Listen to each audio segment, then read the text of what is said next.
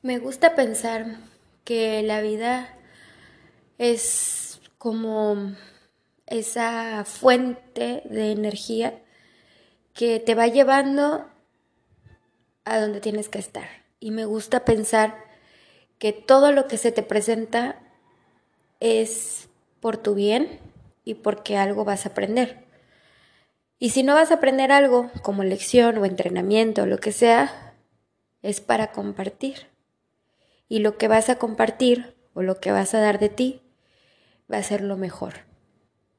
¿Y por qué me gusta pensar esto? Bueno, no siempre lo creí así. Siempre creí que con las decisiones que uno tomaba asumías las consecuencias y ya está. Pero después, con el paso del tiempo, aprendí que todo tiene un porqué y todo tiene un para qué. Y a veces no siempre está al alcance de tu entendimiento, no siempre tienes por qué saberlo, sino que eso te mueve a que puede ser que estés en la dirección correcta o no. Y todo depende de cómo lo veas, porque pues así también es como tú te vas guiando. A ver, quiero estudiar tal cosa y vas para allá, pero tu familia no te puede apoyar, entonces tienes que trabajar y te gustó más el dinero, entonces ya no estudiaste y ya no lo lograste, pasaron los años y te casaste y tuviste tus hijos y ahora ya tienes alrededor de 40, 50, 60 años y te quedaste con ideas de que querías vivir, pero pues ya no lo hiciste porque, bueno, lo que elegiste estuvo bien, y no te fue tan mal, tienes una buena pensión, tienes una casa, te dejaste de preocupar por eso, porque ahora tus motivaciones o, o todo lo que te movía en tu vida ya no era a ti misma o a ti mismo, ¿no? Y también está aquella persona que a sus veintipico decide trabajar y estudiar y hacer una carrera y también es válido porque entonces empieza a valorar y empieza a ver que por sí mismo, por sí misma, está llegando a donde quiere llegar sin la ayuda de nadie. Y entonces también crea otro, otra perspectiva de vida, ¿no? Pero también estamos, y me incluyo, en los que no sabemos ni qué pedo. Y que solamente tuviste una creencia y que con esa te te casaste, con esa creciste y e, eso es lo que quieres cumplir y a eso te empeñas a hacer. Y nomás no te sale. Y se te vuelven a repetir las pruebas y nomás no te sale. Yo me considero una persona de lento aprendizaje. Y la vida, mira que me ha dado varias oportunidades para que yo, pues en esta ocasión, diga, basta, a ver, ahora sí ya aprendí la lección. Pero, ¿qué crees? Que no. Y tanto fue así que no la aprendí, que pasaron los años. Entonces yo me casé con la idea o crecí con la idea de que yo tenía que casarme, tener mi familia y bueno, pues hacer una vida de, pareja y viajar una vez al año y tener trabajos y hacer tu casa de a poquito y, ¿sabes? Esa era la, la idea o el sueño de mis padres hacia mí porque para eso me habían criado, para que yo fuera una buena esposa y demás. Entonces yo me la creí. Yo creí que ese era mi, mi, objetivo en la vida. Yo creí que eso era lo que yo tenía que hacer en mi vida. Y lo hice. A lo mejor no todo como ellos lo querían, ¿verdad? Pero, pero yo lo hice, yo me lancé, yo me arriesgué. Yo tomé valor y dije, bueno, vamos a hacer esto. Requirió de mucho de mucho valor de mi parte porque no lo tenía, era muy cobarde. No podía decir no, porque pues no. ¿Cómo? pues no. Entonces, mm, recuerdo que, que, bueno, pasa el tiempo y, y pues el matrimonio que yo estaba teniendo no, no era lo que yo quería. Podíamos mejorar porque pues al final yo lo amaba mucho y yo podía adaptarme a cualquier circunstancia y situación, pero la vida que estábamos llevando hasta ese momento no era la que yo deseaba.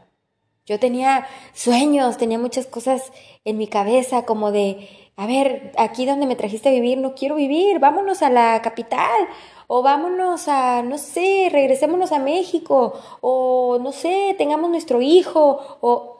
Pero nunca, nunca se dio. Fueron sueños frustrados. Pero eso tenía un por qué y un para qué.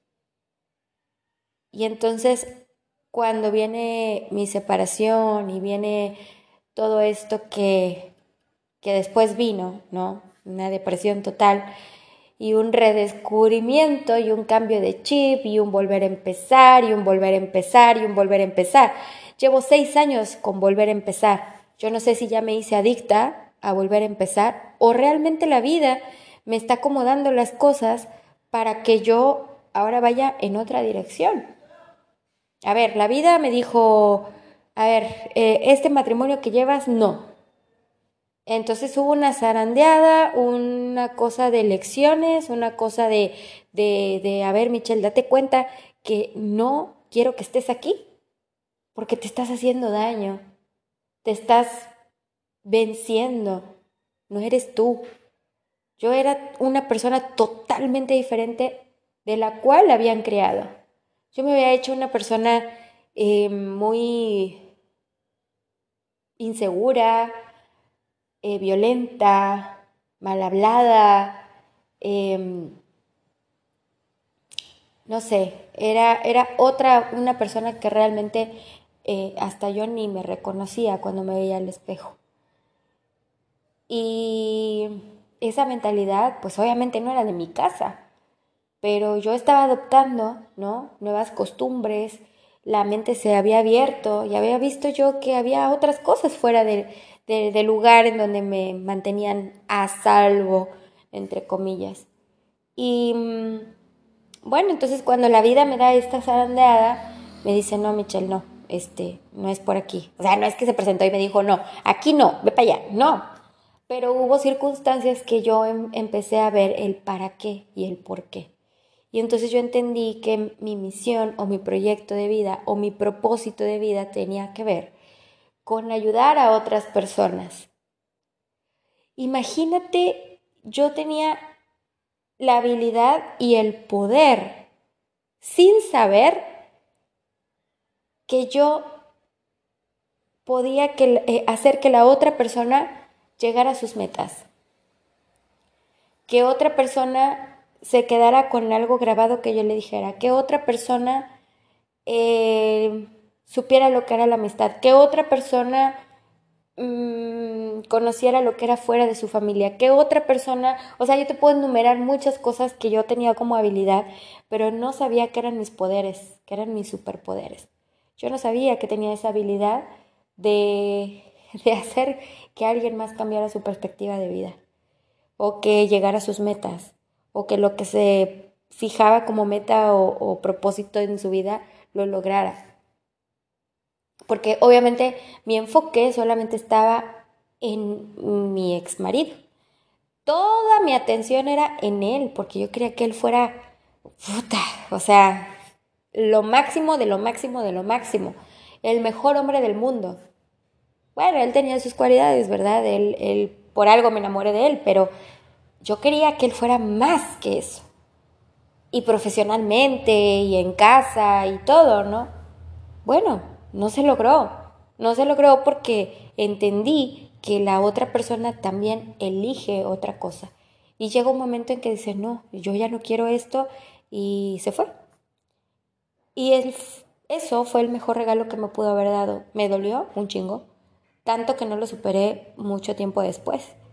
Pero me dolió mucho. ¿Por qué? Porque mm, me había desestabilizado todo lo que yo llevaba como un sistema de creencias hasta ese momento. Y te estoy hablando que ya pasaba los 30. Y bueno, eso se combina con una situación que pasa en mi familia, que fue la enfermedad de mi papá al momento de fallecer. Y entonces cuando todo esto sucede en el tiempo cero, yo tenía un duelo por vivir. Por un lado, un matrimonio roto y por otro lado, un padre ausente en la muerte. Imagínate lo que era eso. Yo me sentía abandonada por todos lados. Entonces yo decía, ¿qué quieres de mí? ¿Hacia dónde voy? No me estás hablando claro. Si eres Dios, si es la vida, si es el universo, ¿Cuáles son las señales? ¿Qué tengo que hacer? Y te estoy hablando que pasaron años para que yo supiera, primero, qué quería. Porque tenía muy claro qué no quería en mi vida. Lo tenía muy claro. Y segundo, quién era yo. O sea, porque al final yo no era esa persona ni insegura, ni era esa persona violenta, ni era esa persona mal hablada. Yo tenía una educación con valores muy altos y entre ellos era una labia sana. Hablaba bien. Y después, bueno, fui aumentando ahí. A lo mejor siempre quise decir más malas palabras, ¿no? Pero ya me siento con mayor libertad de, pues, mentar la madre y cosas así. Ya me siento con más libertad. ¿Por qué? Porque porque también está, es, o sea, no está bien y está mal decirlo, ¿no? Existen, ¿para qué las digas? Listo, ya, hasta ahí. Pero referente a mi sistema de creencias, ¿qué, ¿qué estaba pasando? ¿Quién era yo? Yo me veía al espejo y por más que yo estaba recuperando una autoestima, estaba recuperando eh, esa Cintia Michelle que yo conocía, que me veía al espejo y me gustaba lo que estaba viendo, ¿con qué fin lo estaba yo recuperando? ¿Qué tanto tenía yo que vivir para llegar al punto en el que estoy hoy? Hoy, ahora, en el aquí y en el ahora. ¿Qué tanto tenía que pasar? ¿Qué tanto tenía que elegir? Bueno, siempre me rodeé de personas que tuvieran pues ciertos valores, ¿no? Inconscientemente siempre atraje personas que eh, les gusta hablar de la amistad, de la lealtad, de la incondicionalidad, ¿no? De, me empecé a rodear de gente que no juzga, que no prejuzga, eh, que no critica y que si critica te va a decir las cosas de frente. También hubo personas que no, también hubo personas que, que eran los que aventaban la piedra y escondían la mano. De esas hay muchas personas. Pero eh, empecé a ver que mm, mi sistema de creencias estaba cambiando en el momento en que yo empiezo a ser agradecida. Y cómo en un momento tan triste de mi vida podía estar yo agradecida. Bueno, pues yo agradecía que todas las personas que llegaban a mi vida de ahí en adelante eran para enseñarme algo. Y tanto era así que yo había tenido un sueño. Era un sueño que yo me levanté muy temblorosa y miedosa porque era un sueño que, fue muy vívido. Mi papá tenía meses de haber fallecido y yo me había ido a vivir, bueno, no, ya tenía un año, un año que había fallecido mi papá y yo ya me había ido a vivir a Playa del Carmen. Había pasado por una situación que había generado mucho, mucho estrés y mucha tristeza y mm, había yo decidido alejarme de mi familia porque necesitaba estar sola. Y era una necesidad, no era así de que hay gente que cuando vive un duelo de separación o algo, se refugia en la familia, ¿no? Y va con la familia y se refugia y, y, todo, ¿no? Y todo va bien porque a veces se busca ese apoyo, pero en mi caso no. ¿Por qué? Porque en mi, en mi casa mi madre también estaba pasando por su duelo y mi hermana estaba muy enfocada en su familia que, que yo no tenía cabida ahí. Entonces busco mi soledad y no me gustaba, pero lo empecé a vivir porque necesitaba vivirlo. Y esto es a lo que voy cuando la vida te pone en donde tienes que estar. Y este sueño yo lo había tenido. Yo, yo trabajaba en una estética haciendo uñas. y ese día estaba yo muy trastornada con mi sueño. Yo soñé que, bueno, ya estaba en la edad adulta y soñé mi casa de la infancia, donde yo crecí, donde nací y crecí. Mi casa por fuera era color verde y tenía una barda que siempre me gustó porque era como ladrillos de figuritas. Y mi casa estaba así como, como en una lomita, tenías que subir unas escaleras para para llegar a la casa. Y tenía un patio muy grande y siempre tenía un perro amarrado en un árbol enorme. A mí ese árbol se me hacía gigantesco, ¿no? Eh, estaba al principio de la casa. Y la casa entraba y tenía una sala muy grande, un comedor y, y después una cocina muy grande y después las habitaciones. Y me acuerdo que mm, entró a mi casa ya adulta y escucho mucho ruido, mucho, mucho ruido, mucho bullicio, risas, voces, y era mi familia. Y es que en esa casa siempre se juntaba pues las hermanas de mi mamá y mis tías, ¿no? Eh, mis primos y era mucha bullicia. Y mm, de repente veo a mi abuela riendo con mi mamá y veo a mi hermana y, y todo, ¿no? Era como que, ¿qué está pasando? Y de a lo lejos veo a mi papá. Entonces yo corro hacia mi papá y le digo, papá, ¿estás bien? Y me dice, sí, hija, deja de preocuparte, yo estoy bien. Y yo me le quedo viendo y le dije, no, no me mientas, ¿por qué me dejaste? Y me dijo, no, hija, yo no te he dejado. ¿Tú crees que yo me quería morir? Yo no me quería morir. Pero aquí estoy. Estoy bien. Y entonces siento como mi hermana me jala así, me da un jaloneo en, en mi brazo, me jala hacia ella y me dice, te dije que no fueras ahí, ¿por qué me desobedeciste? ¿Ya viste a papá? Bueno, ya, quédate contenta.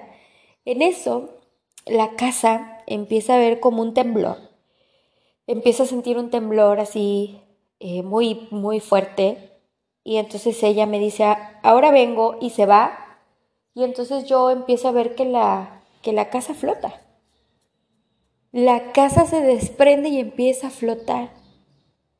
Entonces yo me asomo a la ventana y empiezo a ver cómo alrededor de la casa empiezan a volar brujas. ¿Viste esas brujas que aparecen en las películas que eran brujas literales, brujas de color verde, su nariz, su, su sombrero en escobas, con unas risas tan macabras, mira que todavía recuerdo y se me enchina la piel. Y esas brujas andaban alrededor de la casa y se reían señalándome. Se reían. Y entonces yo, yo las veía y temblaba, yo temblaba de miedo y me agarraba la, las piernas y, y empezaba a temblar y empezaba a sentir mucho miedo. Y en eso, de repente, aparece una bruja blanca. Así, del cielo, viene así bajando una hermosa mujer con el cabello negro, ella vestida de blanco, hermosa todo su aspecto, y me dice, ven conmigo, y me estira la mano. Me dice, ven conmigo, yo tengo lo que tú estás buscando. Uf, en este momento siento, siento la vibración. Y y entonces yo cuando voy a estirar la mano, en eso viene una bruja y me dice, no le creas. Ella cree que es un ángel de luz, pero no lo es. Y entonces la bruja blanca, la señora esa hermosa, le avienta como una bola de fuego a esta bruja y la avienta, la bruja se traga esta luz, se convierte en una persona, en una mujer hermosa y ¡fua! se va al cielo y queda ahí flotando. Y yo la veo, me empieza a dar miedo y me dice, te dije que vengas conmigo y yo le dije, no. Y en el momento que le digo no, me avienta la luz y yo vuelo Esa es la sensación que siento en el sueño, que yo me despego, floto mirando hacia el cielo, saliendo de mi boca una luz. pinche sueño culero. Era un sueño, fue un sueño tan vívido, yo me desperté con tanto miedo en ese momento entendí que era un miedo a todo lo que estaba atravesando. Me sentía abandonada, me sentía flotando, como que no llevaba rumbo, como, que no tenía dirección, no, no estaba mi papá para, para ayudarme, no estaba mi mamá anímicamente para ayudarme. Eh, ¿En quién confiaba? ¿A quién iba? ¿Con quién me refugiaba? ¿A quién le preguntaba? ¿En quién podía creer? ¿A quién le podía decir lo que me estaba pasando? ¿Quién me iba a apoyar? ¿Quién me iba a agarrar? ¿Quién me iba a decir, es por aquí? No te equivoques, es por aquí. ¿Quién? ¿Quién iba a estar ahí? Era una situación muy fea. Cuando realmente te sientes solo. Cuando realmente te sientes sola, sea lo que sea que te haya pasado, sea lo que sea que te haya pasado, no, no, no se va a comparar. Nunca voy a comparar lo que yo haya pasado, mi dolor o mi depresión o mi tristeza, con, no sé, con alguien que a lo mejor perdió un hijo, o con alguien que perdió su trabajo, con alguien que perdió todos sus ahorros, con alguien que vivió en la calle. No, no, no se puede. Pero lo que sí comparto es de que llega un momento en tu vida que te sientes así, que la gente se ríe de ti, que tu familia te da la espalda, que te quedas sin nada, que te quedas flotando sobre la nada. Y no sabes en quién creer y no sabes a quién decirle y no sabes con quién acercarte y dices, puta madre, la vida es así, ya no quiero, ya no quiero. Y te cansas. Y te cansas de luchar y, de, y de esforzarte y dices ya y te vences. Y muchas veces eso termina en tragedias y otras veces termina en, no, a ver, ¿qué te pasa? Ubícate, a ver, vamos, vamos, échale pilas. ¿Por qué qué crees? Porque descubres que la persona que va a estar ahí para ti eres tú mismo. Porque descubres que la persona más importante en ese momento eres tú. Porque empiezas a ver que sí necesitas confiar en alguien, pero ni siquiera ni en tu sombra es confiar en Dios. Y decirle, a ver Dios, bueno, si todo esto me pasó con un propósito, muéstrame cuál es, porque no veo claro. O sea, lo tuve que soñar y lo tuve que sentir y lo tuve que vivir de esa manera para que yo entendiera que tú siempre has estado ahí y que nada más has dejado como me parto la madre. Imagínate, mis razonamientos eran de reproche, de reclamo, de, resentimiento, de, de miedo. Tenía miedo, tenía miedo de, de, de enfrentarme a mí misma, porque yo sabía que en algún momento todo lo que yo soñaba de niña se iba a cumplir. Pero sabes qué, yo dejé de soñar y dejé de pensar por mí misma. Porque entonces todas las creencias que, con las que yo había creído, crecido, desde el amor de mis padres, que no los juzgo, desde el amor de mis padres, todo eso me llevó a que no, no, no era por ahí, no era eso. Yo, yo tenía grandes sueños, yo quería viajar, conocer gente, vivir en pueblitos, eh, conocer muchas playas, viajar al extranjero, aprender otro idioma, eh, tener muchos amigos, viajar en carretera. Puta madre, si yo te enumero todo lo que yo quería hacer de niña, te puedo decir que casi todo lo he cumplido. ¿Tenía que divorciarme? Pues quizá no. Quizá sí. A mí me tocó un sí. Me dejaron, pues sí, fui la dejada. Pero fue lo mejor que me pudo haber hecho este hombre, haberme dejado, porque entonces yo volé y me fui a empezar a creer en mí, a empezar a confiar en mí, a empezar a dejar que la vida me dejara las personas indicadas y que a mí me empezara a dar sabiduría para entonces ir en la dirección correcta y dejar de equivocarme tanto y que si me equivocaba lo aprendiera y lo tomara como un entrenamiento y lo soltara. Soy de lento, lento aprendizaje, pero cuando aprendo las cosas las aprendo bien y para hacerlas y para practicarlas. ¿Tú hacia dónde vas? ¿Tú qué estás esperando? No esperes a que se te muera alguien, no esperes a que tu mujer o tu, o tu marido te dejen, no esperes a que tus hijos te reclamen cosas, no esperes. ¿Qué esperas? La vida te va a incomodar si no te incomodas tú solito o sola. A mí no me gustó que la vida me incomodara. Ahora busco no estar en mi zona de confort.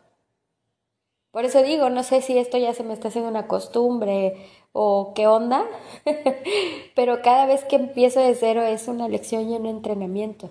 Ahora quiero vivir de mis pasiones, ahora quiero vivir de mis habilidades, porque ahora descubrí, estando aquí en Nayarit, descubrí en estos cinco meses que yo tengo un propósito y que voy hacia ello. Y que cuando tú ya sabes el por qué y el para qué, el cómo ya es más fácil. Eso lo aprendí, lo acabo de leer de un gran pensador que se llama Julian Gorgin y la tiranía del cómo se llama. ¿No? Cuando tú ya descubres el por qué y el para qué, el cómo es lo más fácil.